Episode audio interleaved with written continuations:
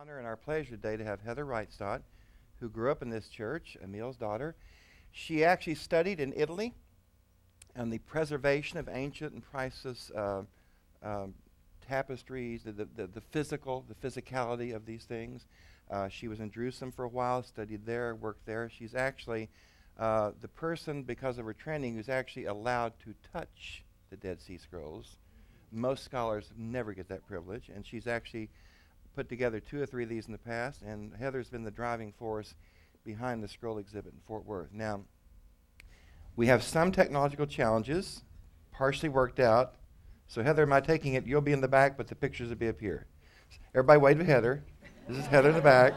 She's gorgeous, but this morning you have to split your, your attention.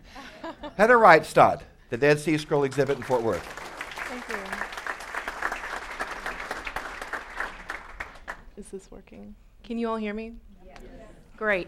Luckily, this is a very visual presentation, so you won't need to crane around too much, I hope, um, unless if it's to give me a dirty look at something that I might have said that you don't agree with.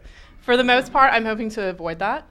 Um, one thing that I would like to say generally is um, this exhibit is held at Southwestern Baptist Theological Seminary. However, um, it is not an exhibit with specifically a Southern Baptist nor a Christian slant. Um, one thing that we try to do in these exhibits that I've worked on in the past, we try and partner with an international community so that we're creating a platform for dialogue between disparate groups.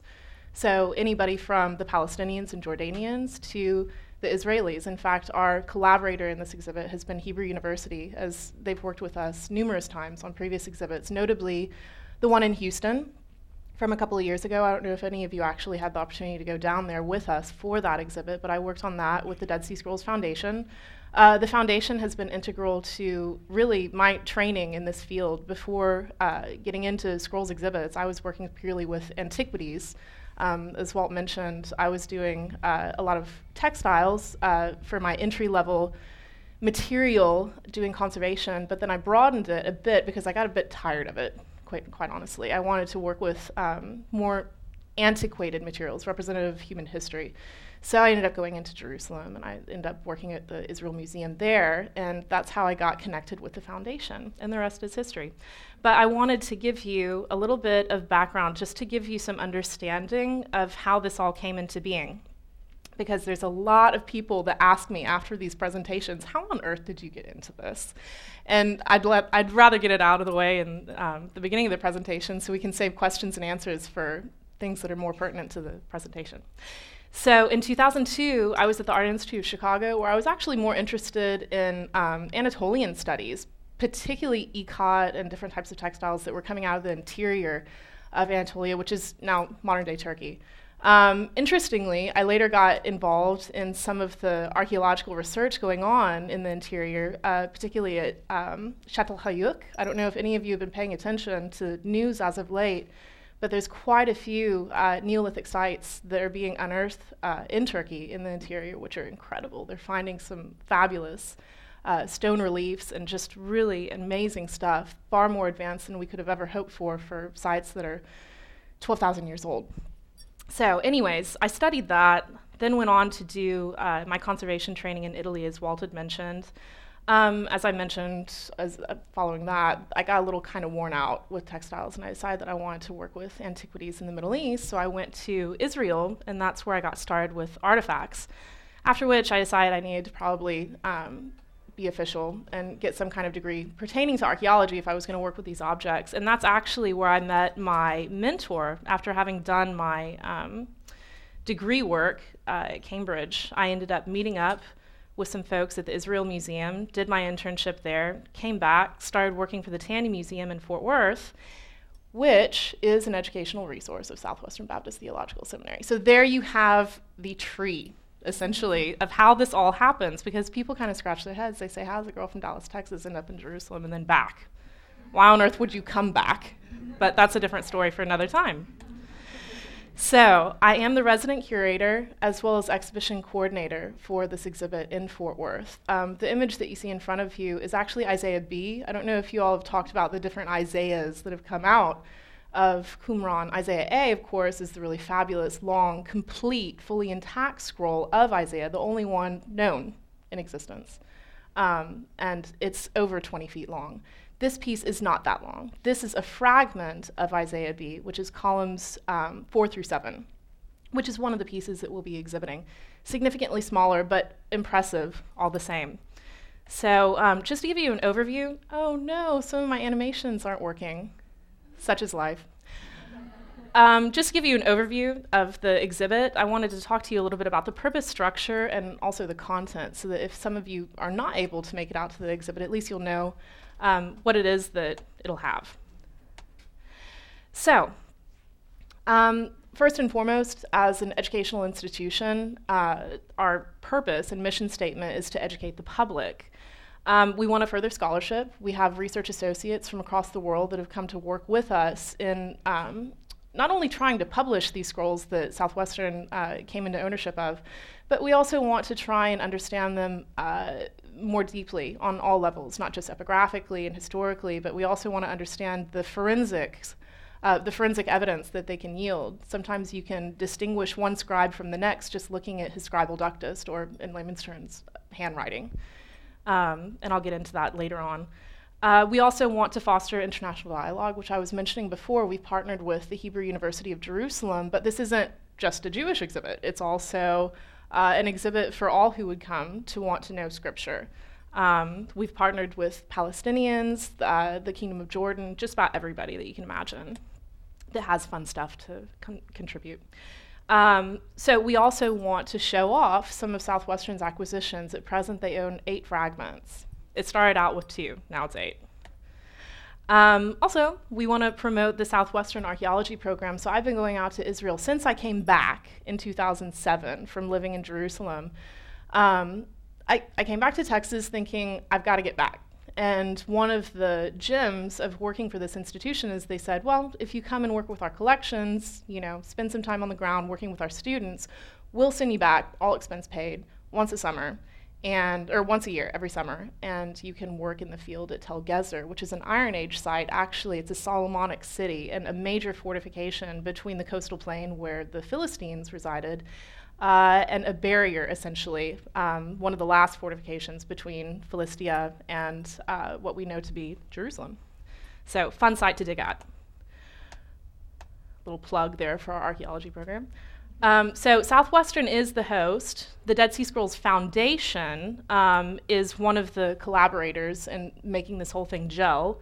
Um, and then West Semitic Research, they're a really kind of great group out of uh, University of Southern California.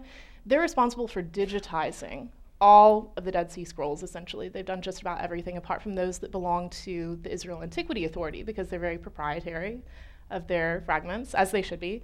Um, but all other Dead Sea Scrolls, if you've ever Googled Dead Sea Scrolls, I can almost guarantee 90% of the images that you're looking at are West Semitic research. Um, we've also partnered with Hebrew University, as I mentioned before, over, um, let's see, it's 168 artifacts that we're exhibiting, um, all ranging from the time of Alexander the Great of Macedon, moving into uh, later periods of Herod Agrippus. So lots of lots of material to cover, but all more or less focusing on Second Temple. And I'm sure you guys have gone over that a little bit in this class, if not a lot. Um, we've also uh, been working with the Kando family of Bethlehem. So, does anybody know the story of the discovery of the Dead Sea Scrolls, the Bedouins that found it? And have you guys talked at all about how it is that they came to this Bedouin dealer? Iskander, okay? the long name for Kando, okay, which it's which it's rooted from. He was a, for lack of a better term, antiquities dealer, okay, that these uh, these Bedouin sheep herders approached. Um, the family was in Bethlehem, still there to this day. They do have a shop, however, in East Jerusalem, which is part of the West Bank as you know it today. Um, they have had ownership of more or less the best pieces, okay, for several generations now, well, since 1948. Um, and he's responsible for lending as well as selling some of the fragments. I won't get into the politics of that, but it's important to know who these people are because they have some of the most incredible, unpublished, never, never before seen scrolls in any private ownership. Um, one of the pieces that you'll get to see in the exhibition actually is massive. It's about mm, 10 by 11. It's a scroll from the book of Genesis, and it's never been seen outside of his bank vault. So this is huge. And just as an additional wow factor, it's valued at $43 million. Um, we've also partnered with the David Jesselson family of Zurich, Switzerland. This is a fabulous man. He actually um, he did purchase the stone, the Dead Sea Stone that was featured in uh, the Houston exhibit. If any of you guys went to that one, you will have seen it already. However, he has also lent us a number of other artifacts, including an original inkwell from Qumran that you'll get to see, as well as some early print Bibles. So in this exhibit, you'll notice the subtitle is Ancient Artifacts, um, Timeless Treasures.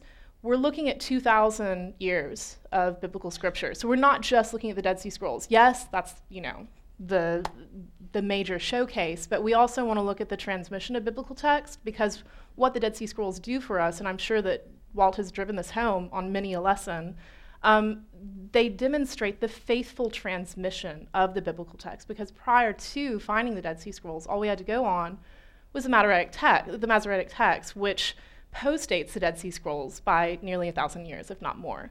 Um, when you look at Paleo Leviticus, my goodness, that one goes back to 250 BC. So you can imagine how wonderful it was for the first scholars that got to look at these and see the continuity and the lack of, I guess, variance from the original biblical text. Yes, there are some things that are slightly different, but for the most part, what they do demonstrate is, is the faithful transmission.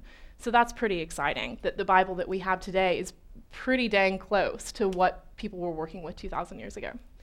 So we've got um, the Jesselson Stone. We've got all of his early print Bibles. We also have, I don't know if you guys are at all familiar with Hobby Lobby. I don't know if we have any over in Dallas yet. We've got some in Fort Worth, couple.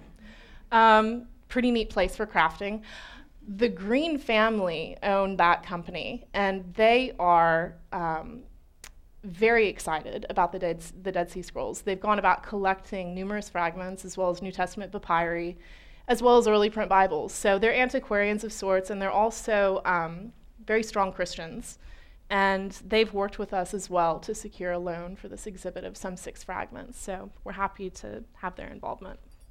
So, as far as the content, we've got 2,000 years of biblical text, as I said, from the Dead Sea Scrolls all the way up to the St. John's Bible. I didn't mention that particular lender. If anybody has not heard of them, I'll, I'll present a piece of theirs at the end of the presentation. It's pretty neat stuff. Um, we'll also have scenes from the original Qumran excavations. So, have you ever heard, anybody in the room, of the École Biblique? No. Roland de Vaux was a French priest um, and monk. And he started, well, he didn't start the school, but he was one of the major individuals that put it on the map. French School of Jerusalem, 1949 they hear about this discovery of the Dead Sea Scrolls and they say, We want in. So they went to Qumran and they started doing a systematic survey of the caves and also said, you know what? There's, there's a pretty good chance, given the proximity of these caves, to this site over here where we, we've got a few walls exposed and a couple of cisterns pretty close to the surface. Why don't we, why don't we do a systematic excavation of that site as well? Maybe it's related. So the École Biblique was responsible for several years of excavation at Qumran. So it's yielded incredible artifacts, everything from um, inkwells uh, to pottery and some of the benches that they believe might have had some purpose, perhaps in, uh, if not, you know, using the scrolls for, for copying, then perhaps for unrolling them and reading them. Um, we're not going to have any of those artifacts in the exhibit, but you can look them up on the Israel Museum's website if you're ever interested. So, great people to work with. They're still in existence, and they have an, emi- an enormous archive of photographs from the original excavation, which you'll get to see in the exhibit. Um, we've also got, uh, so when you go through the exhibit, when you get to the scroll room, you'll see big poster size labels. You're not going to literally have to hover on top of the scroll cases to see everything as in an Israel Antiquity Authority exhibit, like the one that was recently in New York and the one that's in Philadelphia now. Those are all Israel Antiquity Authority exhibits. What they do is they present to you essentially 4,000 years. as opposed to 2000 years of material and they inundate you with this this information to the point that it's it's oversaturation and then you get to the scroll room and you can't see anything because you can't see any of the photographs and you can't read it because they don't really f- provide translations so what we try and do as an as a Dead Sea Scrolls Foundation exhibit is provide more of an educational platform. We're not going to inundate you with information. We're going to provide select pieces that really focus on the material and then try and give you as best a summary as possible. So we're going to have lots of didactic texts that explain what you're looking at so you don't have to wonder and look it up later. Um, we've also got some amazing objects, as I mentioned, from Hebrew University. Really fabulous stuff, you guys. A lot of um, coins and pottery, but we've also got a lot of cosmetic items, Roman glass, and all different colors and shapes. And we've got some incredible archaeological metals um, from Masada, from Jerusalem, from Herodium just about everywhere um, of importance where this particular story starts to unfold in the Holy Land. Um, we also have some interactive Dead Sea Scrolls stations for enhanced viewing. What I mean by that is the West Semitic Research Project, having partnered with us on this project, they have done digital scans of all of the Dead Sea Scrolls belonging to Southwestern. So when you go into the room, they're fiber optically lit. It's a little hard to see them up close. So you have the opportunity to, after going through the scroll room, going into the assist room off to the side, and viewing these things in infrared light so that you can literally read them like newspaper. So that's pretty exciting. Um, and then, of course, we have never before seen scrolls. I really hope this isn't going to be happening throughout the duration of the presentation because it's such a visual one. Can we tinker around with it at all? Is there anything that we can do to try and work this out while I'm talking? Um, so when you go into the exhibit, we really try and set the tone with why you're here, what you're going to be looking at. Though you can't go to the Shrine of the Book in Jerusalem in this very moment, we can try and paint for you as close a picture as possible of what that area looks like, where it is that this drama unfolds, why it is that you have this sectarian group isolating themselves in this God-forsaken area of the Dead Sea and how it is that they lived there, how it is that their community was able to thrive or at least get by. Um, so we prevent we provide a lot of photographs, beautiful uh, mural-sized images of the Dead Sea and its surrounding environs. Um, moving on, we've got some Hebrew University materials all the way from the Hellenistic period going into um, the later Roman periods. I'm really hoping this isn't going to be an issue throughout the duration of the presentation. Um, we talk a little bit about some of the some of the reasons why it is that you have these sectarian groups that break away from the temple, how it is that the Hellenistic influence has really defiled it uh, and made it, for lack of a better term, unkosher. Um, so you have you, you, have your three major groups, right? You've got your Essenes, okay, you've got your Pharisees, and you've got your Sadducees. A lot of people say that Qumran could have been the location of the Essenes. We don't know that for a fact, so we don't focus on that in the course of the exhibit. We just talk about some of these sectarian groups and how it is that you know many of them demonstrated almost early monastic practices, uh, or at least those people that you know we believe to have lived at Qumran. You have a lot of different mikvahs, so there was a strong presence of um, ritual purity within their ideology. In fact, when you look at some of the sectarian scrolls, like the Rule of the Community and the Manual of Discipline, you really get a feel for that. I mean, it's a strict regiment, it's almost military. Wash your hands at this hour, dress in white on this day. Don't do this, don't do that.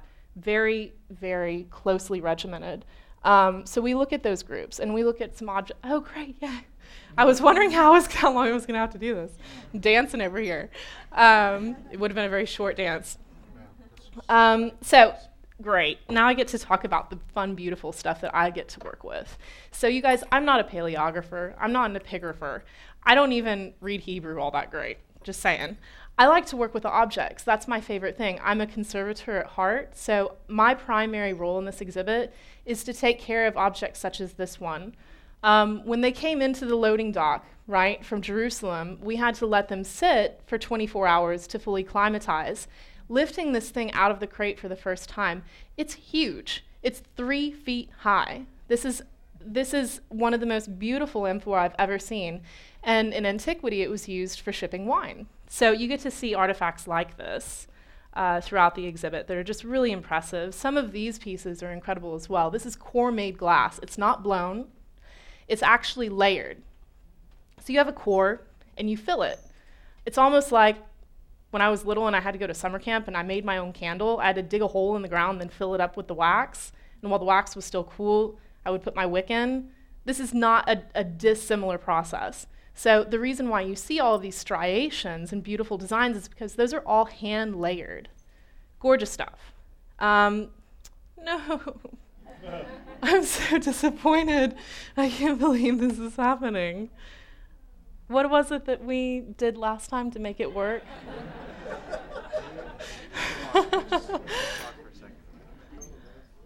um, well, okay, how many of you have actually been to Israel? Show of hands. Wonderful. Okay, so none of this is really new material. eh.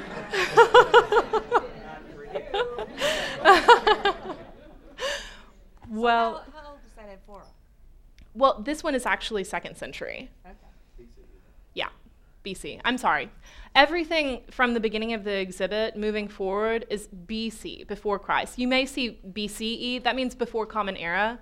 So, eh, depending on your audience, um, for instance, in this particular exhibit, since it is a theological seminary, it, it does have a very Christian undertone, given who the host is. So, we use BC AD. In all other exhibitions, though, we've been working with non for profits, uh, for the most part, museums. They don't want to have such a heavy Christian focus. So they use that terminology, BCE, before Common Era, and then CE, Common Era. So there's no direct relationship with our dating system as Christians. It's just a way of being all inclusive and making everybody feel okay with life. Um, you, you, know, you have to be a constant diplo- a diplomat, particularly when you have such a politicized exhibit. People have been talking about the Dead Sea Scrolls ever since they first started being exhibited in the 1990s, primarily because, well, many of them view the, the Israel Antiquity Scrolls as spoils of war. Okay? They were housed at the Rockefeller Museum, which was the Palestinian Archaeological Museum, okay, until 1967 when the West Bank was brought into the yoke of Israel. Now, I love Israel. I love Israelis. I'm not going to go down that road. I'm not going to have these conversations. But one thing that we do try and do as the Dead Sea Scrolls Foundation is partner with institutions which do not have any materials which could potentially be viewed as spoils of war. So, the cool thing about working with Hebrew University is they actually have in their possession several really magnificent Dead Sea Scrolls one of which is Isaiah B, which I was showing you earlier. How is it that they came into ownership? Well, Eliezer Sukenik was one of the first scholars to actually handle, view, immediately after discovery, any of these scrolls. The, the Bedouin actually came to Iskender Kando, right? The dealer. The dealer then goes into the West Bank, into the, I guess, the partitioned area, okay, under British mandate. At this point, the, we're still looking in 1948, okay? Iskander Kando goes to try and talk to this man for somehow they've been communicating. I don't I'm not entirely sure. They manage to meet. There's a partition of a barbed wire fence between them. Kando hands the great Isaiah scroll rolled up between some links in the fence and says, Take a look at this for me and let me know if it's of any value. Eliezer Sukenik takes it back to his laboratory at Hebrew University and says, What else have you got? I'll buy it right now. Well, he couldn't come up with the money. By then, Kando had already figured, I'm onto something here. I'm going to sit this out and wait until the world is open to me and I'm not under British mandate and in this, you know, Palestinian cell, okay, of, of a country. Um, and you know, I'll see once the market is open what I can get for this stuff because I think that there's probably some significant interest if he's so quick to jump. Um, so they waited it out for a little while, but he was able to secure, namely, Isaiah A, as well as the Thanksgiving scroll, or I'm sorry, not Isaiah A, Isaiah B, as well as the Thanksgiving scroll, and several other pieces. So we like to work with Hebrew University on these exhibits because these are not contested pieces. They were never housed at the Rockefeller. They don't belong to the Israel Antiquity Authority. They belong to Hebrew University, and they've belonged to Hebrew University since 1948. So, if anybody knows their history, that's before Israel even existed. So, we're good. We're clean, we're kosher. that's not to say that the Israel Antiquity Authority's pieces aren't fabulous and that they don't put together really wonderful exhibits. We just prefer not to have protesters outside of our museums. I don't know if anybody ever heard of the, uh, was it the ROM exhibit? The Royal Ontario Museum. A couple years ago, the Palestinian community came out and protested. It made international news. That was because they had spoils of war, or what the Palestinians viewed as spoils of war. So that's one of that. That's one of the agendas of the Israel Found, the Dead Sea Scrolls Foundation is trying to restore some of these pieces, not all, but some of these pieces to the Jordanians, to the Palestinian people. So it looks like we're back up. Well, no, it's half, You're gonna have to half say- or, or up and half down. Well, again, it's just highlights, and we're probably running d- low on time anyway, so I'll try and fly through these as I can. So, Heather, just so, you're gonna give me this, we can have it printed out exactly. next week available to you. Yes. Yeah. So just real quickly, here's some really great coins. Uh, the big man himself, Alexander the Great. Um, we've also got some of the early Maccabee coins, um, other things that I'm not going to show you. Um, so one of the uh, sections of this exhibit, one of the big sections of this exhibit, focuses on the differences and similarities between, okay, the, the fortified city of Masada and then Qumran, so, geographically speaking, they share a lot of similarities. They're in the exact same area along the Dead Sea, okay? Both, both on the western shore. Mind you, one is a little bit further south. Um, however, environmentally, these people are working with the same sorts of elements, okay? However, when you get into the site itself, no! this is so discouraging. Pictures say a thousand words essentially, I'm sure many of you have been to Masada on some of your trips. You know they have incredible mosaics, all of those gorgeous floors, the painted plaster on the walls. Yeah, you're not going to see that at Qumran. It's not the same community. It's not the same kind of people. It doesn't have the same sort of purpose. So we try and juxtapose two very different sites sharing very similar environments, okay? And why it is that that the community of Qumran was where it was. So, namely, you're pretty dang close to the Temple of Jerusalem in the event that it's okay to come back. You also have perennial streams that come down from the mountainous area just along the shores of the Dead Sea that can feed into any number of different water systems that you want to that you want to build there on the site or you also have cisterns for catching rainwater. They're good. But it's not anywhere near as extravagant as what you're going to see at Masada. So we try and juxtapose that sense of asceticism with the palatial system of Herodium and Masada, and looking at how these two very different types of peoples and communities are coexisting or not, and the revolts and things that happen later on, right? Bar Kokhba, all of the last siege at Masada. So we look at all of the drama that unfolds in this very tight knit area.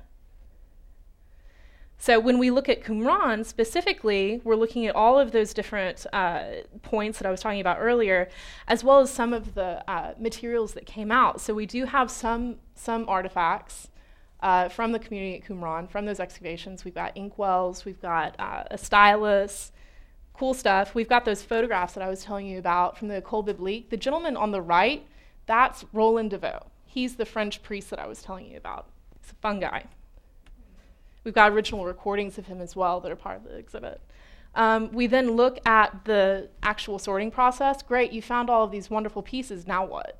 So we go through explanation of what that monumental process was like, how it is that they had to shortlist all these different groups. So you've got hundreds of thousands of pieces, right? We, we now know that it's much fewer manuscripts, but all of these pieces had to be grouped according to manuscripts. Well, first they separated according to material, right? Because you've got parchment and then you've got papyrus. Well, then they need to look at the coloration, the state of preservation. Well, this one's a little bit darker. Maybe it goes with this piece of parchment over here. Well, then once they start grouping those, then they start looking for materials that they can say beyond a shadow of a doubt, okay, this isn't biblical. So unfortunately, they know the biblical stuff, but only a fraction of the materials that are preserved are biblical. Most of the scrolls that they find are either non biblical or sectarian.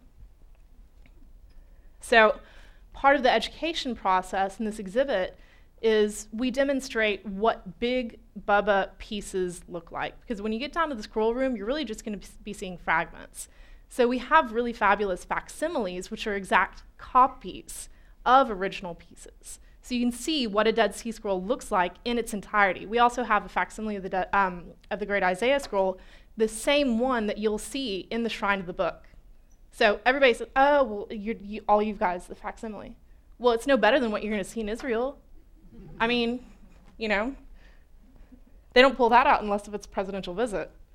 And even then, they're only going to show you a piece. So, as far as the scrolls are concerned, we've got eight from Southwestern, six from the Green family, six from the Kando family of Bethlehem, two from Hebrew University, and then we also have the Dead Sea Stone. So, it's a big exhibit. Um, oh, wait. So, this piece I told you before is Isaiah B. We have two fragments of Isaiah B that we're going to be showing. One is columns four through seven, which you see here. And then at three months, we're going to switch it out. It needs to rest, needs to be away from lights, needs to be away from temperature fluctuations, away from people. Uh, that goes home, back to Israel. The couriers come back from the Antiquity Authority, and they install the next piece, which is columns two through three. So you're going to get to see the entire piece, but only if you come twice. So this is the Dead Sea Stone. And if nobody's seen it, okay, the only place where you would have seen it was Houston, or if you made it up to the Milwaukee exhibit that I also worked on. But I just want to talk about it really quickly. It's a cool piece. So it's an apocalyptic prophecy, right? Um, they've attributed this piece to, um, or at least the prophecy, to the angel Gabriel. 87 lines of biblical text. And they've been able through paleographic uh, comparative research to date it to the same period as the Dead Sea Scrolls. It's contemporaneous. And they've looked at the petrographic analysis of the actual mineral imprints, and it's from the Dead Sea. Now, they don't have an exact provenance because it was purchased. However, we know beyond a shadow of a doubt that it's absolutely from the Dead Sea.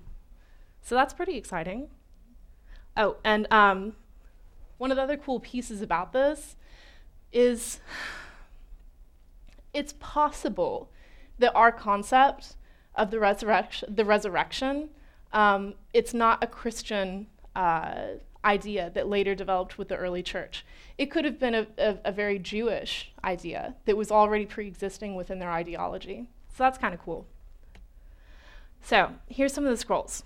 Uh, we've got this piece, which is Exodus. Again, you guys, these aren't mega pieces, but they're still important because it's possible that they go with other pieces and then we could reconstruct lots of big manuscripts. Um, we've also got Leviticus. I'm just going to show you a few of these. Um, the cool thing about this exhibit is we have an example of Leviticus, and right next to it, we can show a fragment of Paleo Leviticus so that you can see the same type of book. They're both copies from the book of Leviticus, but two very different scripts. Okay, so most of the most of the fragments that you'll see published are in the Hebrew square type of paleography. Okay, whereas this piece in particular is Paleo Hebrew. And when you look at it, when you come to the exhibit and look at the big blown up posters, you can see why it's identified as a different type of script. It looks very different. So that's kind of fun. Um, we also have, I know that you guys foreshadowing a little bit to the spring, I understand that you guys are going to be uh, looking at the book of Daniel. So we're really excited about our piece of Daniel because it's one of only two from the book of Is- or from the book of Daniel on papyrus. So we're not entirely sure what that means from a forensic archaeology standpoint. Does it mean that it was imported from elsewhere? Does it mean that the other piece of Daniel on papyrus is the same scribe, and that was his material of choice. Lots of different questions there, but we're excited to have at least one of those pieces. This is what you can do with West Semitic Research's uh, technology. They've been able to photograph these for us, and they can put it in infrared so that we can read it just like a newspaper. It's pretty cool, right? So you'll get to do that as well at the exhibit. You can go and play with the kiosk. This is Bruce Zuckerman. He's the director of the West Semitic Research Project and a great friend. He's worked with um, a lot of the Tandy's collections. We digitized recently all of our cuneiform tablets. There's over 200 of those, and he worked with me directly on that project. He's very knowledgeable and he's very patient. This is him and his team Uh, Kenneth Zuckerman on the right and then Marilyn Lundberg on the left. Uh, they're working with our students there. We're actually digitizing the Dead Sea Scrolls as a group. So here's what you do you take a dome on the upper right, you can see it, and it has different flash points with a stationary camera on top. I think on this one we've got 36 flashes. So a computer is, is connected to this dome, right? You put the, the object of interest inside the dome, close it, and then you push one button on your computer, it's already pre-programmed to take all of these different flash points. It takes a total of 36 photographs, compresses them all on a program that you can then, in essence, interact with the object which has then been photographed.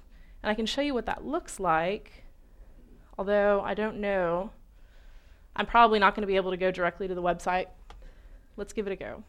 Now, no. Yeah, I didn't think so. But that's okay. Uh oh, how do I go back to my presentation? Essentially, what you're looking at here is multiple different photographs of the exact same object. But you can see that the focus on the flash is always from different points. So just try and imagine in your mind that happening 36 times and then overlapping all of those photographs on top of one another and then the image on the right, see how it looks kind of metallic and shiny? You can create these PTMs, they're polytextural maps. And what you're doing is you're sending all of that flash directly back to you. And you can choose how you want to interact with that photograph as if you're looking at it in real time in front of you, shining a light with your mouse pad. You can move your finger around, you can move your mouse around, and shine it just like a flashlight. It's pretty phenomenal information to have. Why is that important to Dead Sea Scrolls? Well, we can actually look at the height of the ink on the parchment as it's put down when a scribe is putting down a letter. Why is that important? Well, you can look at variance on a micro level from one aleph to the next aleph, or one bet to the next bet, and so on and so forth, and literally make postulations about one copy of one book being either similar or different to the handwriting that you see on another copy. So, going further with that, you can then start to look at some of the pieces from Qumran and say, wow, that's a Daniel guy. I've seen, him, I've seen his work. I love his work. We can start trying to identify these guys. So that's pretty exciting research that's happening, and it's all due to West Semitic Research's work. Oh, and you can also look at all of the follicles uh, on the parchment itself and try and make uh, try and try and derive information about what kinds of animals were used because it wasn't just sheep and goats. We've actually done DNA research on some of these pieces and it's coming back as antelope and deer and everything imaginable. So you can look at the, the placement and the patterns of the follicles and get a better idea too of what kind of animal species they're using for this parchment. And this is one of the kiosks that you'll see in the exhibit. It's fun stuff can't emphasize the importance of that enough to you. Um, I don't know if we have enough time to go through some of the transmission text. It's very minimal. Maybe I'll fly through this. We have more uh, New Testament papyri than any other exhibit to date. We've got eight full sides of codices. So this one is from Matthew, this one is from Acts, this one is Romans from the letters of Paul. This is P46. This is possibly the most elegant and beautiful New Testament papyrus that you will ever see. And we've got four full sides that you're going to get to see in the exhibit. These are double sided pieces. We have four manuscripts, but we've got eight sides that we can exhibit, which is more than any other exhibit. So, feather in my cap, I'm excited about that. This is Hebrews, also P46.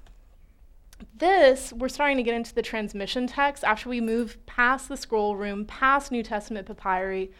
We look at some of Southwestern's collections that I was able to uh, rival through in Robert's library, go into their archives and find some really incredible stuff. This is a palimpsest, a really rare one at that. Does anybody know what a palimpsest is?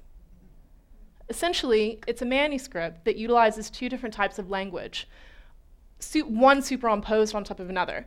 Um, sometimes it's because you just didn't have any other material around, so you scratch out or try and bleach out or sand off the pre existing uh, language or script from that substrate so that you can write on top of it.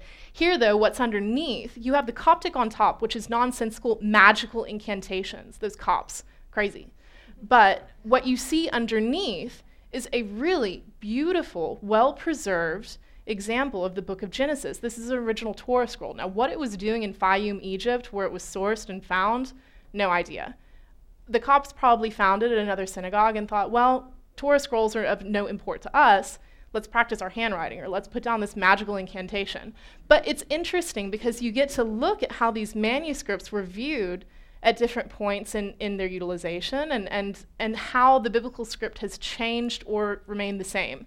This shows you the transmission of the text, but also the change in the actual type of script. So this is now a different type of Hebrew that we're looking at, the actual type of script itself. It's no longer square.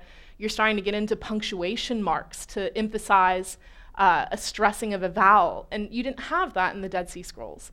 So that's another reason why we put this piece up. It's exciting. Oh, and from a um, more recent historical standpoint, the same scholars that translated the Dead Sea Scrolls, like William Foxwell Albright, uh, Jim Trever, Brownlee, all those guys looked at this piece before they sent it back to us in the 1950s. So that's pretty exciting. And then we also have lectionaries. Does anybody, does anybody know what a lectionary is? Ish. It's kind of like a Bible study. It's sort of like a combination of the Old Testament with the New. So this is the first time that you start to see that sort of thing. It's pretty exciting. And also, you start to see more dramatic uh, visual elements on the page. You're no longer just copying for the sake of copying. It's not just about the transmission of the biblical text. Now you're actually trying to revere it in a, in a more artistic way. And when you start to look at even later pieces like the Latin Vulgate, okay, you see on a micro level, this, this piece, I want to say, is probably a four by six page. Those illuminations are microscopic. They're absolutely gorgeous. These historiated initials and all the little doodles on the side are completely unnecessary for the transmission of the text. It's a different way of revering it, it's a different way of appreciating it. And when you get into other pieces, like this uh, missal leaf, you actually see rubrication. So those are select pieces in red, which are meant for the oration of the congregation. So now we're not just copying text. Now we're not just putting forth these lesson plans for monastic communities. This is for a congregation. We're, we're now opening up the access of the biblical text to the masses. And you can see this literally in the way it's being put down on the page. When you start to get into early print Bibles, okay? Again, people are utilizing images, they're using colors, they're using illuminations to try and tell this story. This is an example from the Nuremberg Bible. Um, this one is from 1450, I want to say. It's absolutely gorgeous. They even have um, almost like a Giotto style mannerism of putting down both past, present, and future of biblical stories in these images. So we're not just using words anymore, and it's not just scribally based. They're bringing in artisans to try and create these master works so that, again, the Bible isn't just for transcribing and transcribing and transcribing. It's for appreciation, it's for worship. And then to really bookend this entire thing, these, this 2,000 years of biblical text, we have three pieces from the St. John's Bible. If nobody's heard about it, it's the first fully handmade Bible from the stretching of the parchment and the sanding of it to the ruling of the lines and the illuminations, everything done by hand since the, invention, the invention of the printing press. So, first time this has been done in 500 years. And it was almost 15 years in the making. They started in 1998. Well, they started discussions in 1995, and they just finished Revelations. It's a seven volume set. They just finished Revelations last year. So I can't ooh and ah over it enough. That's it for me. I know that I've gone over a few minutes, and I apologize, but I highly encourage everybody to come out. So thank you very much.